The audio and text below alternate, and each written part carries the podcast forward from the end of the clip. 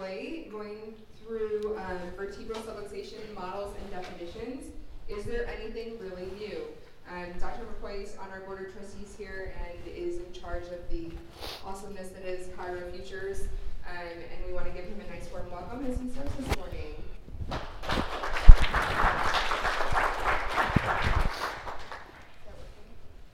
This is mine. I'm not going to be able to use that. I don't think so. Can I have the remote though? have that though. Thanks. Yep. Good morning. I did not run seven miles this morning, but I stayed in a Hampton Inn. um, uh, Matt was talking about this um, sauna experience, the Russian sauna experience, and he left a few things out on this, very important things. And I know a little bit about this because I lived in Russia for two years. And the first trip over there, when they were wining and dining us and trying to get me to come back over there and set up a chiropractic clinic, they brought us to the Okeanskaya Sanitarium. Okay, now sanitarium in Russia doesn't mean a bad thing. Uh, it's a place you go to get healthy. And this sanitarium was where uh, Brezhnev and Ford met. Uh, there was some arms talks going on in, in the 70s, uh, 1974 or something. so they brought us there to impress us and proceeded to, you know, engage us in the Russian culture of the sauna. So everything he said is true. You know, you, you go from the hot to the cold to the hot to the cold, and in between, you're getting beaten with these bushes, right, to stimulate the sympathetics. Now, the party left out is after that's all over, you sit down in your robes and you eat and you drink a lot of vodka. okay? and then after a few hours, you do it all again. so if you've never had your sympathetic stimuli like that, let me tell you something. It's, it's something to experience. Um, also, like Matt, uh, I had to change a lot of my presentation last night, so that's what I did last night uh, while you were all out on the town. Um, there was a lot of things discussed yesterday that I had in my presentation, so I didn't need to discuss them. And there were a lot of things that I felt I could put in there to tie some things together. So hopefully, uh, hopefully we'll accomplish that uh, this morning. So one of the things that I did was I sort of switched. I put the end of my presentation at the beginning of my presentation. Um, because so much was covered yesterday, I felt like this might even tie together some things from yesterday, and then we can move forward with talking about these definitions and these models.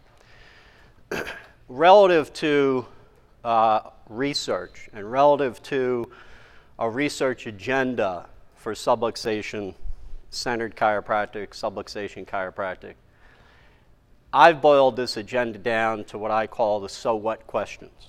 Okay? And the reason they're called the so what questions is because every time you can answer a question in the affirmative, the detractors that we have out there are going to ask a follow up question. All right? And they're legitimate questions that have to be answered. Uh, the good thing is that there's only a few so what questions, but it's crucial that we answer these questions uh, if we're going to advance our science. So the first so what question is if subluxations exist, and, and let's keep in mind something, it's very important. There are people in this profession, not just outside the profession, people in the profession, people in leadership positions within this profession who say subluxations do not exist. All right? So we're going to forget that nonsense. All right? We're going to at least start with the premise that something of some significance exists, and we call it a subluxation. So if subluxations exist, what evidence do you have that you can objectively identify them using valid and reliable means? That's the first so what question. Dr. Kent went over this yesterday, and, and we had a discussion about the reality that there are valid and objective ways to measure components of the vertebral subluxation. So we can answer yes in the affirmative, but the detractors say, so what? If they exist and can be identified using valid and reliable means, what evidence do you have that their existence leads to adverse health or other outcomes? this is this second part is where the wheels start to wobble on our wagon. Okay, we have some good evidence uh, of improved health outcomes relative to subluxation reduction or correction. However, the level of that evidence is, is wanting at this point, and the amount of that evidence is wanting, and the majority of that, of that evidence exists in the form of a case study. Not that there isn't any value in a case study, I'd be the last person to say that, uh, but we have to, at some point, move beyond that in terms of the evidence that we have. So if we end up being able to answer this question in the affirmative, they will say, so what if they exist and you have some evidence that their existence leads to adverse health outcomes? What evidence do we have that we can actually correct them? Okay, if subluxations are a bad thing and we're able to convince people and health policy experts and so forth that they're a bad thing, can we actually fix them? Can we do something about them? Because if we can't, then you know, we need somebody else to take over. If we answer that question in the affirmative, the final question is if you have evidence you can correct them, what evidence do you have that correcting them leads to improved health outcomes? This cycle has to be closed, this circle has to be closed. So these so what questions form the basis of the research agenda at the Foundation for Vertebral Subluxation. I mean, this is, this is sort of putting it in layman's terms here of boiling our research agenda down in order to answer each of these questions. One of the things I want to stress here is that there is absolutely, at this point, no excuse for not answering these so what questions, for not addressing this research agenda, okay, in terms of the ability to do it. All right, we are in the era of big data. We've been in this era for, for a long time at this point, okay. The technical means to answer these questions exist. We have the existence of the internet, we have the ability to manipulate large databases, and we have advanced statistical methods to analyze all of this sort of data. Okay?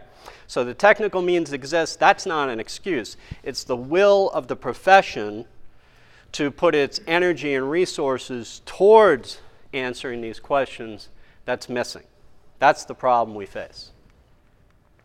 So we have this research agenda. It's spelled out uh, uh, in a document uh, with the Foundation for Vertebral Subluxation. It's a 20 year plan. Our agenda centers on five areas looking at operational models, measurement, epidemiology, clinical strategy, and health outcomes.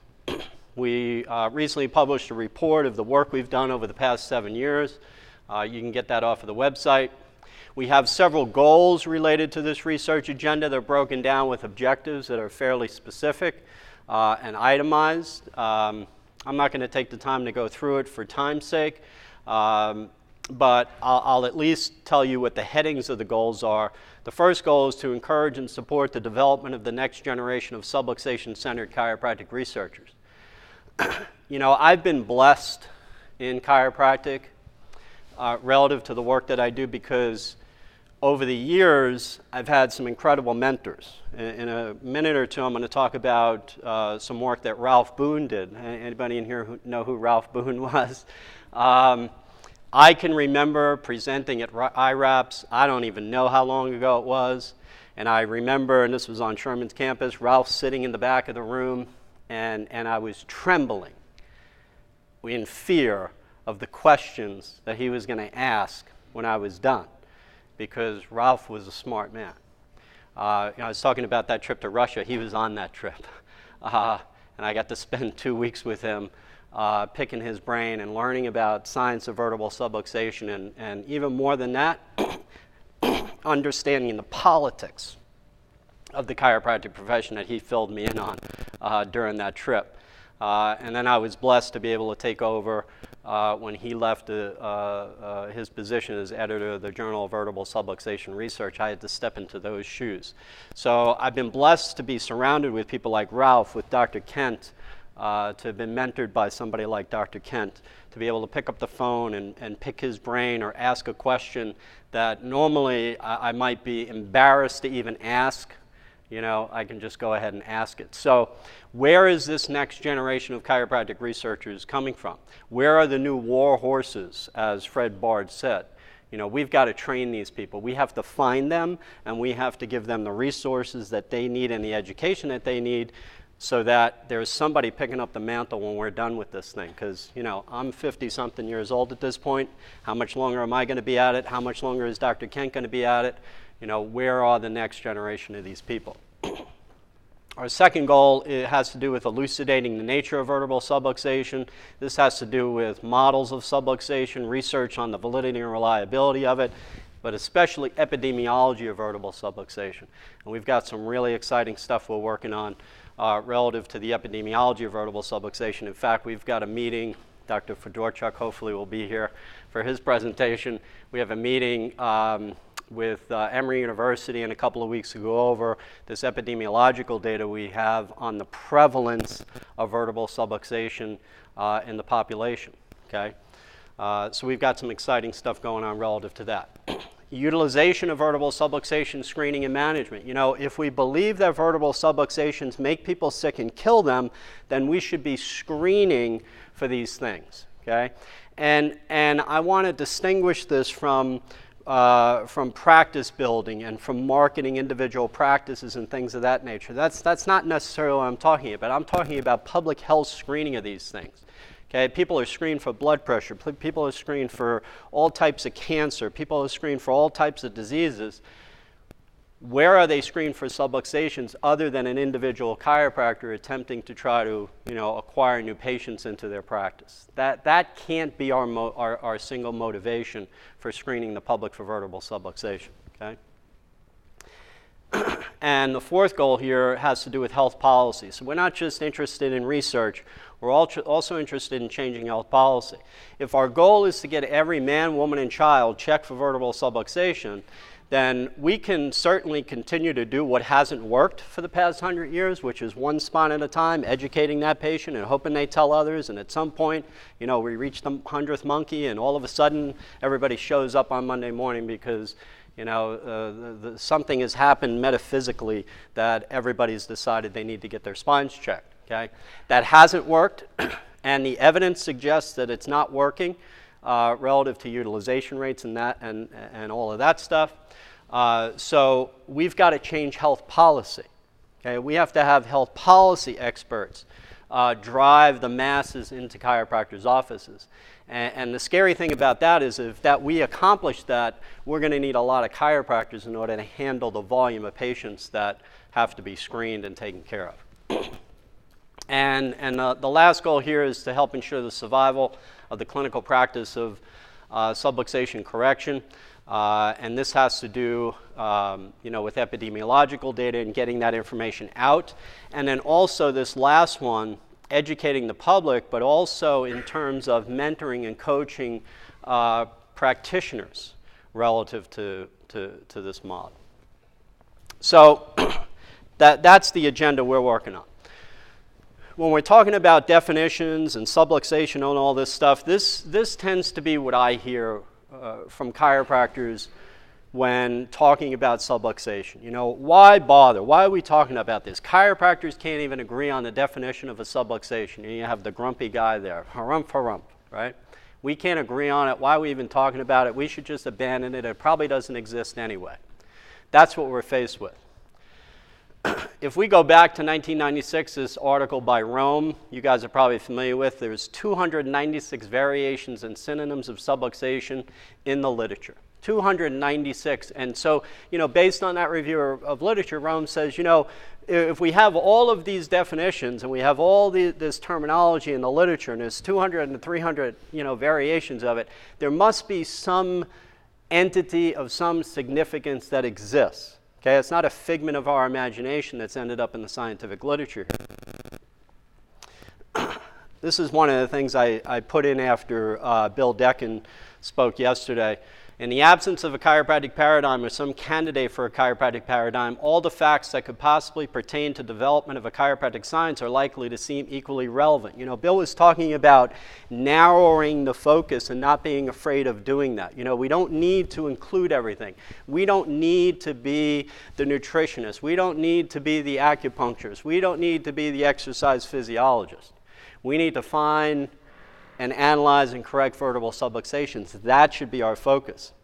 So hopefully I'm, I'm Bill's first uh, reference for his radical science presentation. you know, he said one that regards radical science, he defined as one that regards the boundaries between disciplines as useful constructs for helping focus on particular classes of problems. I mean, that's what we're talking about here this weekend. We're talking about the, this particular problem of vertebral subluxation. This uh, I stuck in here. I won't tell you who it's from yet. I'll, I'll, I'll, sort of read it to you and point out why I put it in here, and then I'll tell you who it's from. It says Any sound scientific theory, whether of time or of any other concept, should, in my opinion, be based on the most workable philosophy of science, the positivist approach before, put forward by Karl Popper and others. According to this way of thinking, a scientific theory is a mathematical model that describes and codifies the observations we make a good theory will describe a large range of phenomena on the basis of a few simple postulates and will make definite prediction, predictions that can be, tested, can be tested. Think about this in terms of a large range of phenomena based on a few simple postulates. Think about the simple postulates related to chiropractic and vertebral subluxation, but how wide ranging the impact is that they have. If the predictions agree with the observations, the theory survives that test, though it can never be proved to be correct. You know, that's something we sort of have to deal with, right? Nothing can ever be proven. Okay? Well, whoever wants to hear that, but that's the reality of it. I can remember sitting in my final statistics course at Emory University, getting my master's in public health, and it's a regression analysis course. Anybody in here ever taken regression analysis? Okay? I would rather stick my hand in a toaster than take that class again. Okay? And this is our final class, right? And, and during this whole program, right, it's all science based, public health, okay? One statistics class after another, one epidemiological class after another, all about science and all about the evidence that we have to support public health measures, right? We get into this class, and this guy is writing some stuff on a, on a whiteboard, and just as an aside, like he wasn't even thinking about it, out of his mouth comes, well, we can't really ever prove anything anyway. And, he sh- and we're all sitting there like, what? like, that's the first time. It took me all, the, all, the, all these years of my life to get to that point for somebody to say, well, you can never really prove anything anyway. And then we ended up having a whole discussion, the rest of the class, about that because we're all sitting there like, well, well, why are we bothering, you know? Um, so you can never, can never be proved to correct. On the other hand, if the observations, and here's the answer to that part of it, if the observations disagree with the predictions, one has to discard or modify the theory. At least that's what's supposed to happen. In practice, people often question the accuracy of the observations, and this is uh, uh, pointing to what Bill was talking about yesterday, and the reliability and moral character of those making the observations, right? We don't like what they're saying, so let's attack them. Let's do an ad hominem attack against this person because we don't agree with them. If one takes the positivist position, as I do, one cannot say what time actually is. All one can do is describe what has been found to be a very good model for time and say what predictions it makes. Okay? Now, that is from Stephen Hawking. Okay? Um, and, you know, if you don't agree with Stephen Hawking, I, you know, I don't know what to tell you, but I'm not going to argue with him. So, what I'm going to do with this in terms of definitions and models and so forth is I'm going to start at the, at the beginning, okay? Uh, we're going to go back in time, then we're going to come forward in time, and then we're going to handle the middle after that, all right? Just so you understand where we're going with this. So, the early vertebral subluxation model. This is Palmer's model. You all are familiar with this. It's been discussed several times this weekend. Vertebral misalignment, occlusion of a spinal or intervertebral foramen, pressure on nerves, Number four, interference with the quantity flow of the mental impulse. Okay, let's, let's burn that into your brain for the rest of my presentation, that, that fourth component. Okay, interference with the quantity flow of the mental impulse. this is what Ralph Boone and Graham Dobson had to say about this back in 1996. So this was in the volume one, issue one of the Journal of Vertebral Subluxation. Okay, Ralph Boone, Graham Dobson, talking about mental impulse. It's important to include the fourth component, the mental impulse, since it has been proposed that its interference would result, re- result in loss of adaptive potential, ultimately de- depriving the organism of its health. Now, I'm going to, as I go through this presentation, I'll be highlighting some key words. like adaptive potential. Now, in these papers, they wrote a series of papers on this, and what they talked about relative to the mental impulse was organizing and coordinating information. That this is sort of what the mental impulse did. It was responsible for organization and coordinating information. so, so far, relative to the mental impulse, these terms we have are organizing, coordinating, adaptability, and we're going to add some more as we go along. this is from Stephenson. We might conceive of this mental impulse as being composed of certain kinds of physical energy in proper proportions, which will balance other such forces in the tissue cell Bill talked about this yesterday as electricity, valency, magnetism, cohesion. Perhaps some of these energies are known to us in physics. What right do we have to assume that we have found them all, right? And that's as true today as it was when Stephenson first wrote that. The other thing I think it's important to point out is that BJ said that his innate intelligence is not God. He did not uh, equate innate intelligence with God. It's clear that the mental impulse, this is from Dr. Kent, the mental impulse is described by the Palmers as not synonymous with innate intelligence or the neurochemical action potential. It is a thought which may be expressed through a variety of neurobiological mechanisms. These mechanisms include synaptic and non synaptic processes. And this is non synaptic processes is what we're going to focus on. So there's all co- kinds of non-synaptic me- messaging that, go, that, that goes on here that Ralph Boone and Graham Dobson basically said, uh, uh, give us a framework, okay, by which we can, in a modern sense, look at the mental impulse, okay?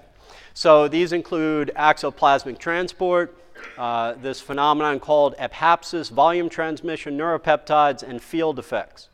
So, in axoplasmic transport, you might remember this from, from biology substances flow bidirectionally, includes proteins, neurotransmitters, growth factors. Propulsion is via actomyosin, which is a contractile protein, and it has constructive functions. Okay?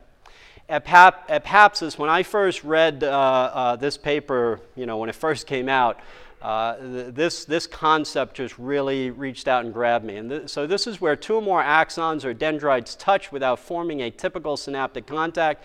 Inflammation flow to tissues can occur. I mean, pay attention to this, can occur even with total lack of the ab- action potential, but it still uses the nerve for conveyance. I mean, if you want to have some fun, do a PubMed search on ephapsis, okay? I mean, that's a rabbit hole you may never come out of. Uh, volume transmission involves the flow of ionic currents, chemical signals transmitted or radiated from neurons. Neuroendocrine release appears to involve only volume transmission. There are over 50 informational substances mo- modulating brain function. Okay? Few people have talked about brain function. Right? Suddenly, it appears that chiropractors have discovered the brain. Uh, we're going to get more into that in a, a minute. Neuropeptides and their receptors uh, join the brain glands and immune system and network of communication between the brain and the body. So, you know, we're sort of getting outside of this typical uh, uh, uh view of, you know, information being transferred, you know, through a nerve itself, okay? Uh, and I'm not even going to get into, you know, soliton waves and all that stuff because I wouldn't even begin to be able to explain that to you. We'll leave that for Simon. Uh, field effects mediated by large extracellular currents or generated by axons during growth and repair. So this is this this this section that I just did just forms the basis to support sort of a modern view or a modern approach and gives us a basis for research relative to the mental impulse. Okay. So I told you what's old. Okay. We'll talk about what's new here. All right. So recently, you know, and it's an interesting thing. For whatever reason that I don't understand, you know, Dr. Kent and I have had endless conversations about this. Chiropractors just want to continue to define subluxation, right? Instead of, you know, picking up a shovel and let's do the research, they just spend their time redefining it, all right? And Ralph Boone makes this argument that it doesn't need to be re- redefined. We just need to research the definition that was given to us first before we throw it out. And we'll get more into that. But needless to say, the ASRF, the Australian Spinal Research Foundation, recently came up with a new definition of vertebral subluxation, and this is how it's defined. This was just in June 2017. Uh, the Foundation for Vertebral Subluxation had a series of convers- conversations with the ASRF over this. Uh, we attended some meetings relative to this, uh, including even the Rubicon uh, at the Rubicon conference.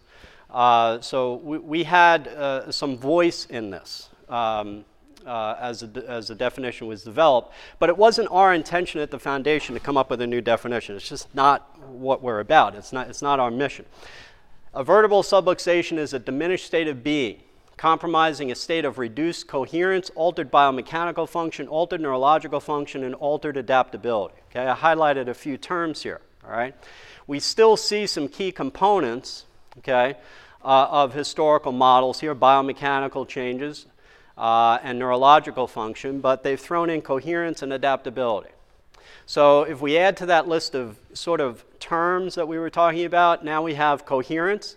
And if you look this up, some synonyms for coherence are connection, consistency, integration, holding together, being united, being consistent.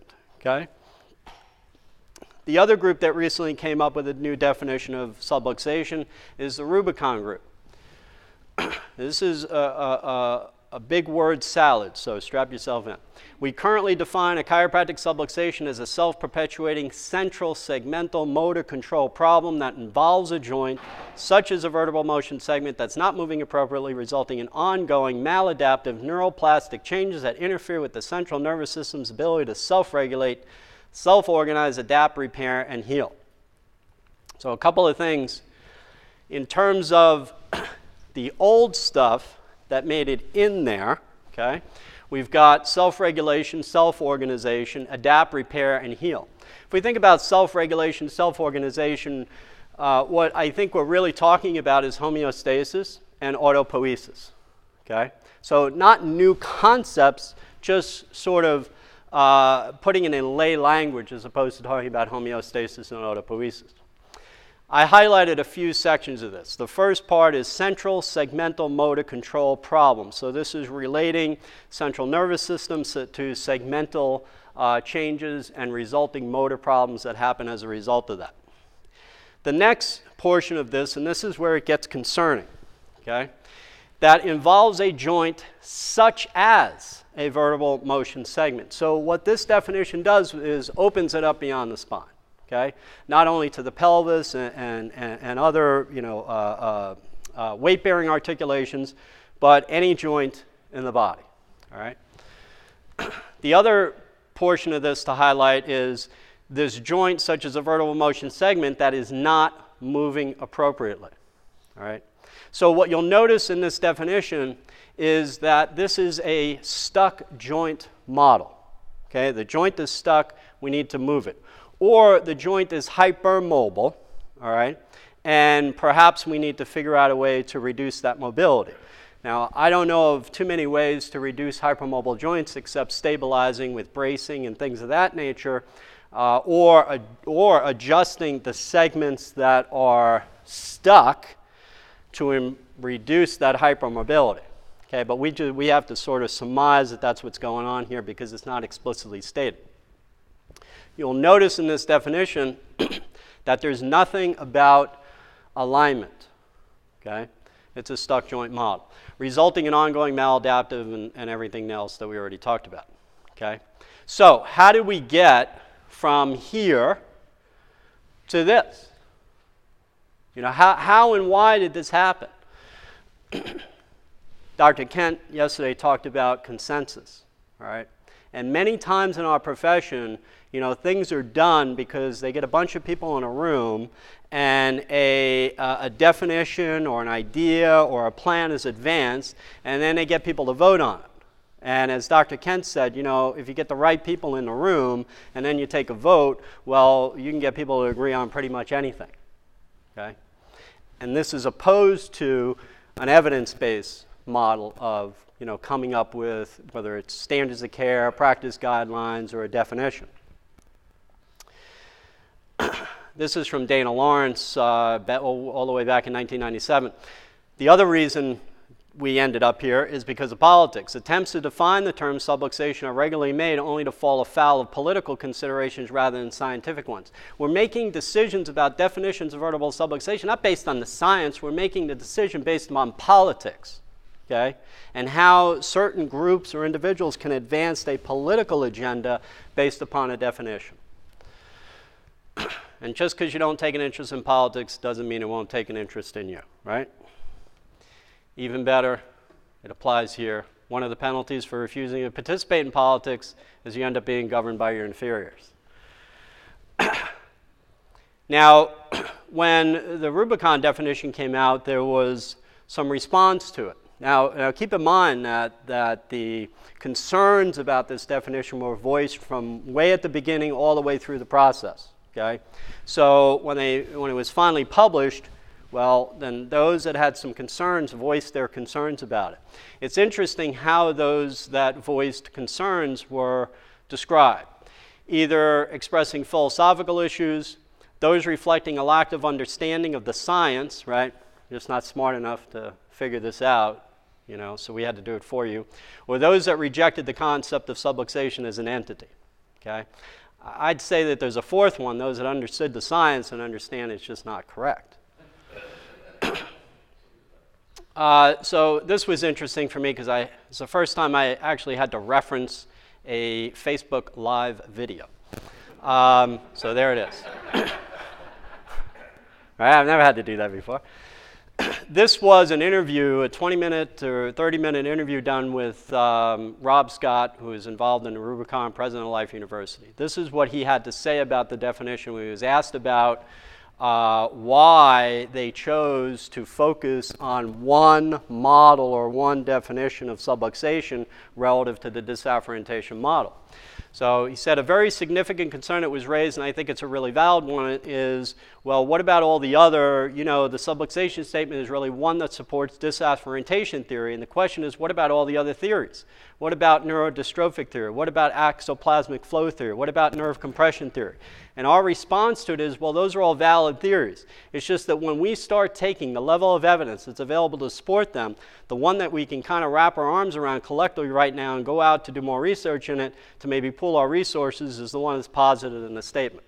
So the argument is made that there's more research to support a disafferentation model or definition of vertebral subluxation than any other model. That's just simply not, not the facts. The other uh, statement that uh, Dr. Scott made in this was right now, if we were talking about subluxation, the level of evidence for that paradigm doesn't rise to the level of evidence that there is for low back pain. Now, you all here yesterday, when Dr. Kent went over the literature on spinal manipulation and low back pain, okay? Giving somebody a pamphlet is just as effective as spinal manipulative therapy for low back pain, okay? So I would suggest that maybe there's some other folks that do not understand the literature. Okay? Why do we end up where we end up? Right? Profession that substitutes ego for evidence, charisma for knowledge, and spiz for skill. Where do, and by the way, who is the first person to put disafferentation in the chiropractic literature, right? Sitting right here in the room. Okay? So who knows more about it? right? Volume 1, issue 1 of the Journal of Vertebral Subluxation. There it is, right? It's even in the keywords. First time it was ever used. If afferent input is compromised, efferent response may be qualitative and quantitatively compromised. Correcting the specific subluxate, vertebral subluxation cause is paramount to restoring normal afferent input to the CNS, allowing the body to correctly perceive itself and its environment. Why am I pointing this out? Because anybody can gap a joint, okay? and create afferentation. But are you correcting a subluxation in order to do that? And is there a difference between correcting a subluxation to create an afferent barrage as opposed to just creating an afferent barrage? Is there a difference between those two things? Although stimulation of articulating receptors may exert an analgesic effect, use of manipulation for the episodic symptomatic treatment of pain is not chiropractic. So says Dr. Kent. The other thing that uh, was in that Facebook Live interview with Dr. Scott was he, he made a point to say that it wasn't their intention to look at anything that happened before the adjustment.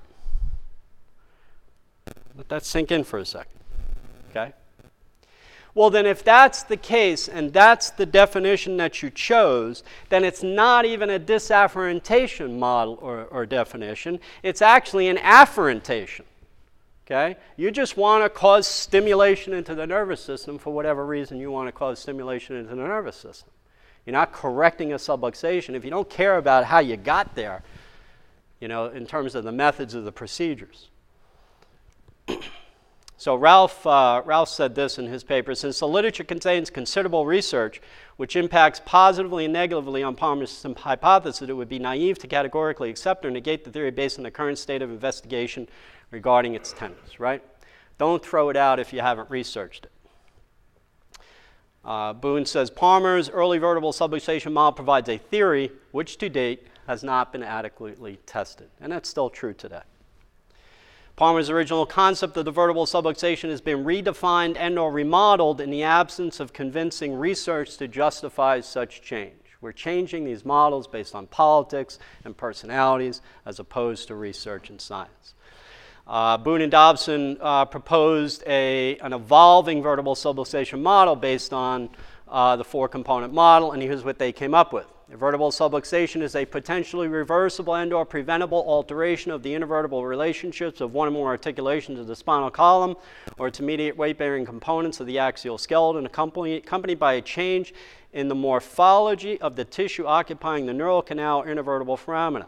So we still see the component, we see, still see all the components of the early vertebral subluxation model, as well as an alteration of neural function sufficient to interfere with the transmission of organizing information believed to be homologous to the mental impulse, thus contributing to negative health outcomes. So this model honors everything that was in the original uh, definition of vertebral subluxation. The IFCO has a definition of vertebral subluxation. Now, so the, you're going to start to see a common theme over these next couple of slides. A vertebral subluxation is an alteration of the intervertebral relationships of one or more articulations of the spinal column or the immediate weight-bearing components of the axial skeleton, word for word from Ralph Boone and Graham Dobson. Okay, so they have essentially adopted uh, that definition. Network. Uh, network spinal analysis. Vertebral subluxation is consequent to a neurological response to physical, emotional, environmental stress. The neurological response may precipitate or be precipitated by misalignments between articulations of the spinal column or its immediate weight bearing components of the axial skeleton. The integrity of the nervous system is diminished as changes in morphology, oscillation, tension of the tissues occupying the neural canal or, and or intervertebral foramina. So we're seeing a common theme uh, with these three definitions. The, going back to the AS, ASRF definition, they've sort of kept in line with, uh, with those definitions. Vertebral subluxation is a diminished state of being, com- comprising of a state of reduced coherence, altered biomechanical function, neurological function, and altered adaptability. So the commonalities in those few definitions, including uh, Stephenson's coordination, coherence, adaptability, organization, and tone. Okay? So we can sort of see that there is start, there, there, there's, we're beginning to see a clear delineation in these models in terms of where they're going. we get into some organ, other organization definitions. We get into the ICA. A subluxation is any alteration of the biomechanical and physiological dynamics of contiguous spinal structures, which can cause neuronal disturbances. You'll notice that none of these, none of this terminology is there. Okay, none of that original terminology is there or, or concepts are there. Uh, a subluxation is evaluated, diagnosed, and managed through the use of chiropractic procedures based on the best available rational empirical evidence. Pay attention to that last sentence because you're going to see it again. Association of Chiropractic Colleges. A subluxation is a complex of functional and or structural and or pathological articular changes that compromise neural integrity and may influence organ system function and general health. And look what we have here. It's evaluated, diagnosed, and managed through the use of chiropractic procedures based on the best available rational empirical evidence. Same uh, closing remark the ICA had. The ACA, believe it or not, has endorsed the ACC paradigm. I haven't seen anything from them that said they threw it out or may, you know, changed their mind. Uh, they say chiropractic is concerned with the preservation and restoration of health and focus particular attention on the subluxation, and then they go through and repeat the ACC definition. The ACA also says, uh, this is in 2000, uh, they adopted this resolution. The House of Delegates reaffirms the core principle of the subluxation. The ACA will strive to reiterate this principle and further state that the core treatment of chiropractic, you know, and then they, the wheels fall off the wagon, right? they have a policy statement saying doctors of chiropractic assert that they are best trained uh, and qualified provider group in chiropractic to do spine manipulation and adjustments yada, yada, yada. And then they note here individuals with less training and expertise in doctors of chiropractic may provide outcomes that are less than optimal and can pose unnecessary health and safety risks and possible complications for patients. We don't know if that's true. That's a belief, but we don't know if it's true. And then recently, as Dr. Kent covered yesterday, the ACA has come out and said basically, yeah, we embrace subluxation but we're not going to allow you to measure it. we're not going to allow you to take x rays pre and post to see if there's a misalignment component of the vertebral subluxation, and then after you adjust them to see if you've reduced that misalignment component. So we're all about the subluxation, but right? So we're gonna, it's going to be interesting to see what they do because if you want to be a member of the ACA now, you actually have to sign a pledge that you're going to adhere by these, sublux- these uh, x-ray guidelines that Dr. Kent went over yesterday. this is from uh, the Journal of Chiropractic and Osteopathy. Okay.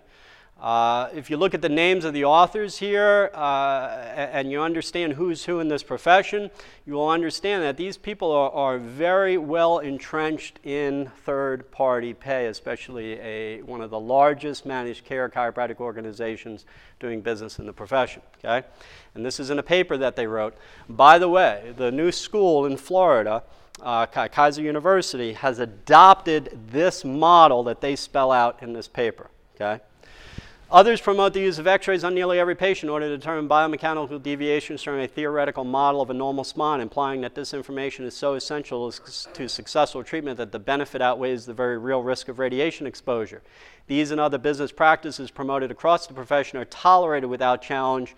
These practices degrade the credibility of the profession and its members as competent clinicians and diminish the public's trust and level of cultural authority. Okay? And this applies to upper cervical people too right? Because we know that there's a normal model in terms of alignment uh, in the upper cervical spine, okay? So we went all the way back to the beginning relative to chiropractic definitions. We went in the middle. Now we're going to go really more historically. The earliest English, def- English definition of vertebral subluxation, Randall Holmes, 1688, a dislocation of putting out of joint. No neurological component there in 1688. But then in 1821, we see the discussion of a neurological component. When any of the vertebrae become displaced or too prominent, the patient experiences inconvenience from a local derangement in the nerves of the part. He, in consequence, is tormented with a train of nervous systems which are as obscure in their origin as they are stubborn in their nature. And then we have D.D. and B.J. Palmer. Signs of chiropractic subluxation means pressure on nerves, abnormal functions, creating a lesion in some portion of the body, either in its action or its makeup. And that brings us to sort of fleshing this out a little bit more uh, with models of vertebral subluxation. Okay? These will, these will be a little more familiar to most of you. We have component models, subluxation degeneration models, nerve root compression model, disafferentation model, which we've already discussed, and neurodystrophic model. If you think about a component model, we first saw this uh, really with Leonard Faye. And then, you know, Joe Felicia and Renaissance took that model and created a practice management company based on this, right? They, they developed all those posters, stages of degeneration, yada, yada, yada. Okay, so that's where that component model comes from, but it was really first described by Faye. And the original model had five components spinal kinesiopathology, neuropathology, myopathology, histopathology, and biochemical changes. And then along came uh, Skip Lantz. if anybody went to school at Life in the uh, 80s, uh, Skip Lantz probably taught you biochemistry and you learned about this model. All he did was essentially add some additional components to it. So he added vascular pathology, inflammatory response, pathoanatomy, pathophysiology, pathobiochemistry. So this model, vertebral subluxation complex model, now has nine components and aspects to it. Okay, so it went from that original five to nine. Uh, when you look at the, the sort of the pictorial on this, it's important to understand that kinesiopathology in this model is at the top because kinesiopathology in this model is the initiating factor. Okay? If, you, if we went back and looked at that network definition, there was sort of a discussion in that, in that definition that one could cause the other. You know, it can go back and forth. Not in this model, it can't. Okay, so if, if you want to say, well, you know, there was, there was some changes in the neurology and that caused kinesiopathology, well, you're talking about a different model then. Okay? And, and we have a real problem in this profession where people talk about these models and definitions and they're blending two or three of them uh, when, you know, they really mean something else. Okay? You know, if we look at this and really expand it, right? Vertebral subluxation complex, you have all the components. And then if you just talk about the subset of the neurological component, I mean, look at what we got here. We have nerve compression hypothesis, proprioceptive insult, somatosympathetic research, viscosomatic, somatosomatic, neurodystrophic, dentate ligament, psychogenic, cord compression, brain hibernation, neuroplasticity, spinal learning, disafferentation, right? And there's a lot of, a, a lot of meat to this just in terms of the biochemistry of this. Okay, this is just this is just a table. This is from uh, Rome. I think it was in the, the Chiropractic Journal of Australia, and it's just a listing of all of the research that's been done on chiropractic or spinal manipulation and how it affects biochemical changes within the body. So we have we have some rich evidence there uh, in the literature on how uh, adjustments or spinal manipulation uh, can affect the biochemistry of the body. And then we have the nerve root compression model, right? The, the famous uh, Seth Sharpless from uh, the National Institutes of Health, 1975. You know, the whole thing about the weight of a dime, 10 millimeters of mercury, and all that sort of stuff, right? Nerve root compression model. Now, the interesting thing is, chiropractors want to throw this out, right? Here's a podcast. Are you still telling the bone on nerve story? Like, that's a bad thing. Like, like that model doesn't exist anymore. Like, I don't know, we got to a point and, oh no, hard bones don't press on soft nerves anymore, right? Here's a review of literature on that the effects of mild compression on spinal nerve roots with implications for mild vertebral subluxation. What does the author say? The garden hose theory of uh, hard, or hard bone, soft nerve explanation of vertebral subluxation is considered by some to be archaic, but appears to be a valid entity. I mean, it's an entire review of literature on this concept, and this is an old paper at this point, never mind what's been added to it. nah, hard bone on soft nerve. You t- still telling that story? Right? I mean, are, are you freaking kidding me? That's a hard bone and it's present on soft stuff. There's no question about it. Look at the soft tissue. Anybody, you know, I practiced in South Florida, world's the largest outdoor nursing home, and I'm going to tell you something. That was my bread and butter. That's what walked in and out of my office every day, that model. Okay? So it's not about what model we like. It's about what model or models are manifesting in the patient that's laying on your table. And that's our responsibility to figure that out. Not to try to fit every patient into one particular model. There's all types of uh, literature out there on the relationship of spinal curvatures and health, and health. So we're talking about misalignments. If we talk about a global misalignment relative to spinal curves, impact of positive sagittal balance in, in adult spinal deformity. Here's, uh, here's right out of that paper. All measures of health status showed significantly poorer scores as the C7 plumb line deviation increased. Patients with relative kyphosis in the lumbar region had significantly more disability than patients with normal or lordotic lumbar sagittal Cobb measures. Hyperkyphotic posture predicts mortality in older community dwelling men and women. Look at this conclusion. Older men and women with hyperkyphotic posture have higher mortality rates. I, I, you know, if I'm practicing Florida now, that's my ad.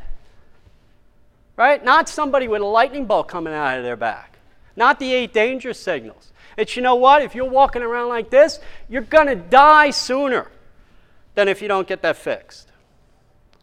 Here's another one progressive spinal kyphosis in the aging population. It may be associated with adverse health consequences, including impaired physical function, pain and disability, impaired pulmonary function, and increased mortality. This thing kills people. We already talked about the disafferentation model. Then we have neurodystrophic model. Decreased thresholds in efferent neurons arising from the anterior and lateral horn cells are postulated to result in increased impulse traffic to the somatic and visceral structures innervated by the affected neurons. Neural dysfunction is stressful to body tissues, and lower tissue resistance can modulate specific and nonspecific immune responses and alter the trophic function of the involved nerves. So, this gives us an understanding of how does chiropractic, how does subluxation affect the immune system. And if you want to really take a deep dive, get yourself a copy of this paper. I mean, they got it set up like a book. There's so much information in here relative to that model. And then Dr. Kent, I, I won't uh, spend time going over this because he did a better job going over it yesterday than I did, but Dr. Kent uh, has a four dimensional model that he has uh, put into the literature disafferentation, dyskinesia, dyspanesis, and dysautonomia. And dyspanesis was discussed yesterday and defined, so we'll just sort of skip through those. Other models, we have the dentate ligament cord distortion uh, model, right? John Grostic's work uh, seminal paper in the Chiropractic Research Journal back in the late 80s. The psychoge- psychogenic models of subluxation, brain hibernation models of subluxation, uh, which uh, talk about how uh, portions of the brain actually go to sleep for periods of time. And then, you know what? If people get adjusted, they can wake up again psychosocial models involving psychogenic concepts, mental emotional state, and their influence on structure, and then somatopsychic concepts, the structural influence on mental and emotional states, right? Goes both ways. Relative to psychogenic stuff, we, we know all about the stress response.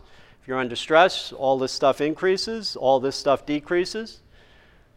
We know from the chiropractic literature that chiropractic care and subluxation Correction has an effect on anxiety, addiction, depression, ADHD, relaxation, cognitive function. All this stuff is in the literature. Hopefully, we're familiar with Jay Holder's work, right, relative to the psychogenic model and the brain reward cascade model uh, of vertebral subluxation. Uh, very powerful model and very powerful work that uh, Jay did in this area. And then we can break models down based on technique. Okay, Dr. Kent wrote about this in JVSR. Segment, we have segmental models, postural models, and tonal models. Some examples, okay, not to piss anybody off, just you know, just a couple of examples. Uh, segmental model examples: Gonstead and Diversified. Postural models: chiropractic biophysics, Pettibon, applied spinal biomechanical engineering, ASBE. Tonal models: network spinal analysis, torque release technique. Some aspects of SOT, could perhaps be considered uh, tonal. Other aspects of, of SOT might be segmental. Okay? And that brings us back to, you know, why bother? Chiropractors can't agree on a definition of vertebral subluxation, right? We have all these definitions out there. We have all these models out there. Well, obviously, I, I you know, I just convinced you we can't agree on them, okay? Reach under your seat. These, there's a pair of these under everybody's seat. Here's the reality Okay? Common to every model and definition of vertebral subluxation that's out there, okay, if you were paying attention, is a biomechanical component and a neurological component. It's common to every model. So, uh, quite the opposite in terms of disagreement on vertebral subluxation. There is widespread agreement on vertebral subluxation that it includes a biomechanical component and a neurological component at a minimum. And we can add a bunch of other stuff depending upon the model or definition you're looking at. We also have objective, valid, and reliable measures or tools to measure components of vertebral subluxation, including the biomechanical neurological component. And this is crucial, as Dr. Kent talked about yesterday. Okay? Dr. Kent talked about operational models. An operational definition is a description of the procedures used to determine the means for measuring observing something. The potential exists for subluxation resolution to be conceptualized as a legitimate intermediate health outcome pending the development of a sufficient and requisite body of scientifically derived, uh, derived clinical evidence. Okay? We need scientifically valid and reliable measures of subluxation in order to scientifically examine the relationship between a patient's subluxation and that patient's health. And here's some of them. These are all objective, valid, and reliable ways to measure components of vertebral subluxation. You know, are, but the, the question, so the question isn't do they exist? The question is are we using them? Or are we stuck in the horse and buggy era? Are we still doing things that we did way back when? Because for whatever reason, we refuse to get, you know, with the current technology and the current information and do the things that we should be doing to help our patients. Okay? So things like X-ray, video fluorescence, CT, MRI, computerized muscle testing, surface EMG, uh, somatosensory evoked potentials, dermatomal evoked potentials, visual and auditory evoked potentials. You know, um, uh, Castellucci yesterday was, was talking about infants and children and, and, you know, looking at posture and things of this nature. And, and it's all great. I mean, this is stuff that, that, that I do, that we all do. How valid and reliable are these things? Okay? You, you, know, we, you could take infants, though, and you could do visual and auditory evoked potentials and get objective information about what's happening right there at the brainstem, pre and post. How come we're not doing that? If subluxations kill people, why aren't we using the most valid and reliable measures to determine if somebody's got them? And then whether or not we've reduced it. Dr. Kent said yesterday, was, was, I think it was Dr. Kent, semantic pathologies. I threw this in here. These are instances in which two or more ideas are important to distinguish or are lumped unnoticed together in the same linguistic expression. Okay? so here's a run on this adjustment, manipulation, subluxation, articular dysfunction, right? I mean, that's what we're talking about with the semantic pathology. The WHO Guidelines of Basic Training and Safety in Chiropractic defines an adjustment right? Dr. Kent, we, we didn't like this therapeutic part, but ultimately an adjustment uses controlled force, leverage, direction, amplitude, and velocity, right? Specific, right? We, we use an exacting analysis to determine exactly how it's misaligned and then to apply the most specific adjustment we can in order to reduce it, okay? As opposed to joint manipulation, a manual procedure involving directed thrust to move a joint past the physiological range of motion. How exciting is that? Sherman College, adjustment, a controlled force employing leverage, direction, amplitude, velocity applied to a specific vertebra. Why? Why are we doing it? To correct a subluxation. And then the body will determine what to do with that. Versus a manipulation, forceful, passive movement of the joint beyond its physiological range of motion. It's not done for the correction of vertebral subluxation, and it's not synonymous with adjustment. Hallelujah, Sherman College. Right? And I'm throwing a new model in the literature today the stuck joint model. Okay?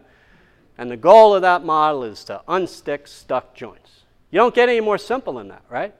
I mean, wouldn't life be easy? I mean, I want you to imagine that you're going home tonight and you go into practice, and if this model works, if this model gives the same result as an exacting analysis to determine if there's an subluxation and to see if you reduce it after the adjustment. If this model does the same thing, wouldn't practice be easy? Well, you just fill this room with tables, lay them down, and rack them and crack them. Wouldn't life be easy, right? Pay at the door, okay? And that, that, that stunk joint model is accomplished via, I love these terms, grip and rip, okay? And we have the, the the famous Curtis Fedorchuk to thank for that terminology, right? So if you're adjusting the cervical spine, the technique you use in a stuck joint model is the grip and rip. If you're, I heard this yesterday, I forget who said it, if you're adjusting the thoracic spine, it's bump thumping, right? That's the technique for that. And if you're doing the lumbars of pelvis, you do a million dollar rolls, right? So we have a whole model and a technique, and I'm taking it on the road, right? I guarantee you there would be more people at that seminar than are in the room today. Forgot what? What's that? Do you know what she said? HEFO hit every freaking one. I'm going to add that. So, as I said before, right, chiropractors have just discovered the brain. Now, if you were paying attention this morning, you know that the brain was discussed way back when in the mental impulse. That's what we're talking about. So the brain is not new to chiropractic, the brain is new to chiropractors that have suddenly discovered it. Okay? That's Homer Simpson's brain, right? So we have a study we're going to do. And this is not a joke. This is serious as a heart attack. Because here's where I'm at at this point in my professional career in this profession. I'm tired, to be quite honest with you. I've had it. Okay? Let's get it over with. Let's just find out once and for all if any of this matters. Okay? Why spend all this time, effort, money, energy to figure out where the bone is, how much is misaligned, what we got to do to get it, how I got to stand, and all this stuff if it doesn't matter? So we have what we are affectionately terming the self cracker study. Okay? Ritz cracker study. The cracker study. So here's what we're going to do three groups of people, and maybe a placebo. We haven't figured that part out yet. Okay? We're going to have the grip and rip group. Okay? So we're going to have a bunch of patients. Here's, here's the, the, the, uh, the criteria to be accepted in the study patients who self manipulate. Okay? That's the criteria. If you self manipulate, you're going to be in this study. Okay? So, one group, the chiropractor is going to do the manipulation. Okay? Without any analysis, grip and rip, just let it go. Okay? And we're going to measure what happens to the brain as a result of that, pre and post. Okay? Then we're going to let the patient do it themselves. Okay? Self crack. And see if we get the same effect, or it's better or worse, who knows. And then we're going to actually analyze and see if they're subluxated, adjust them, and see what happens to the brain. Because if the person who can crack their own neck can get the same result as an exacting analysis, then we need to, then our ethical and moral obligation is to go out into the public and teach people how to do it themselves. Right? I mean, if we're real, if we're honest with ourselves, that's where we're at. So we're back to why bother. See, the issue is is not whether or not subluxation exists. It's not whether or not we agree on definitions and all this stuff. It's whether or not we use the language. It's whether or not we have the intent, and it's whether or not our procedures follow the language and the intent. That's what it's about.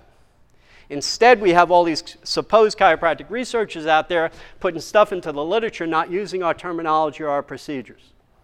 But they are, they are hailed as the heroes, right? I've got all the evidence for this. You can get it, right? You can look it up yourself. Bill talked about radical science yesterday, right? Radical science, focused on vertebral subluxation. This is mine, I threw this in here. Use of our profession's unique and distinct terminology in all research. Vertebral subluxation is not the same thing as joint dysfunction. A specific spinal adjustment is not the same thing as spinal manipulation. Research focused on the salutogenic related outcomes that happen when people's subluxations are corrected should be the focus. Research focused on the health outcomes that happen from people undergoing lifetime family subluxation centered chiropractic. That should be the focus and it really shouldn't be considered radical. Because ultimately, we want to change health policy. Right? If we really want every man, woman, and child under chiropractic care, we got to change health policy. We did the so what questions. We did all that at the beginning. Got to throw in a Fred Barge quote A great profession can only be sustained through the authentic transmission of its principles from generation to generation, right? That pretty much summarizes the, the entire 50 minutes, right? Let me leave you with this thought. That is, anybody know what that is? That's Alpha Centauri. So that is the closest other star system to us. Okay? It is 4.3 light years. For those that don't know, I didn't. It's 25 trillion miles from us. Okay? It would take the space shuttle 165,000 years to get there if it left today. Okay? We are building spaceships to go to Alpha Centauri. Right now, as we're talking about this. Okay? Stephen Hawking, Mark Zuckerberg, and Yuri Milner, Russian oligarch billionaire, are working on this project. Yuri Milner and Zuckerberg are funding it. Hawking is overseeing the setup of this thing. Okay? They're going to be building this satellite that they're going to send up out of Earth's orbit. When it gets out of Earth's orbit, it's going to release all these tiny spaceships, about as big as an iPad. Okay? Actually, a little smaller than an iPad. And those little spaceships are going to use solar sails, okay, to travel to Alpha Centauri. Because there's some planets there that we think there might be life on. And so they're going to send these spaceships to take pictures of these planets to see what's going on there. And it's only going to take them 25 years to get there. Okay? Why am I talking about this? Why am I talking about astronomy at a chiropractic seminar on Sunday morning, right? When everybody hasn't had enough coffee. Because it goes back to the technical means. The technical means exists to solve the subluxation question. It's the will of the profession that's missing. If we can spend, send little spaceships 25 trillion miles to another star system to see if there's life on a couple of planets that exist there, do you think we can figure out the freaking subluxation question? Can we figure it out, people? Can we just do that? Thank you for your attention. I appreciate and love all of you. I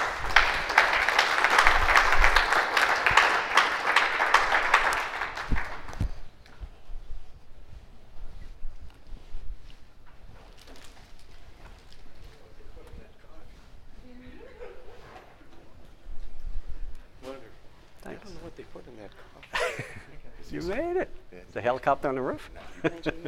Hey, good to see you.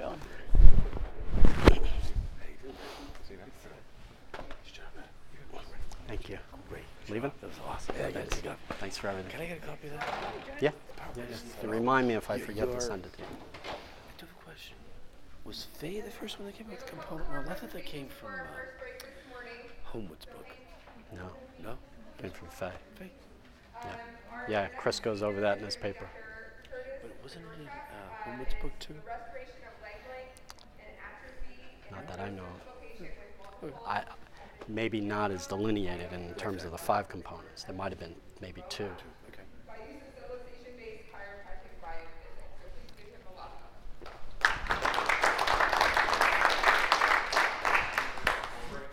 of Hey, good to see you, man.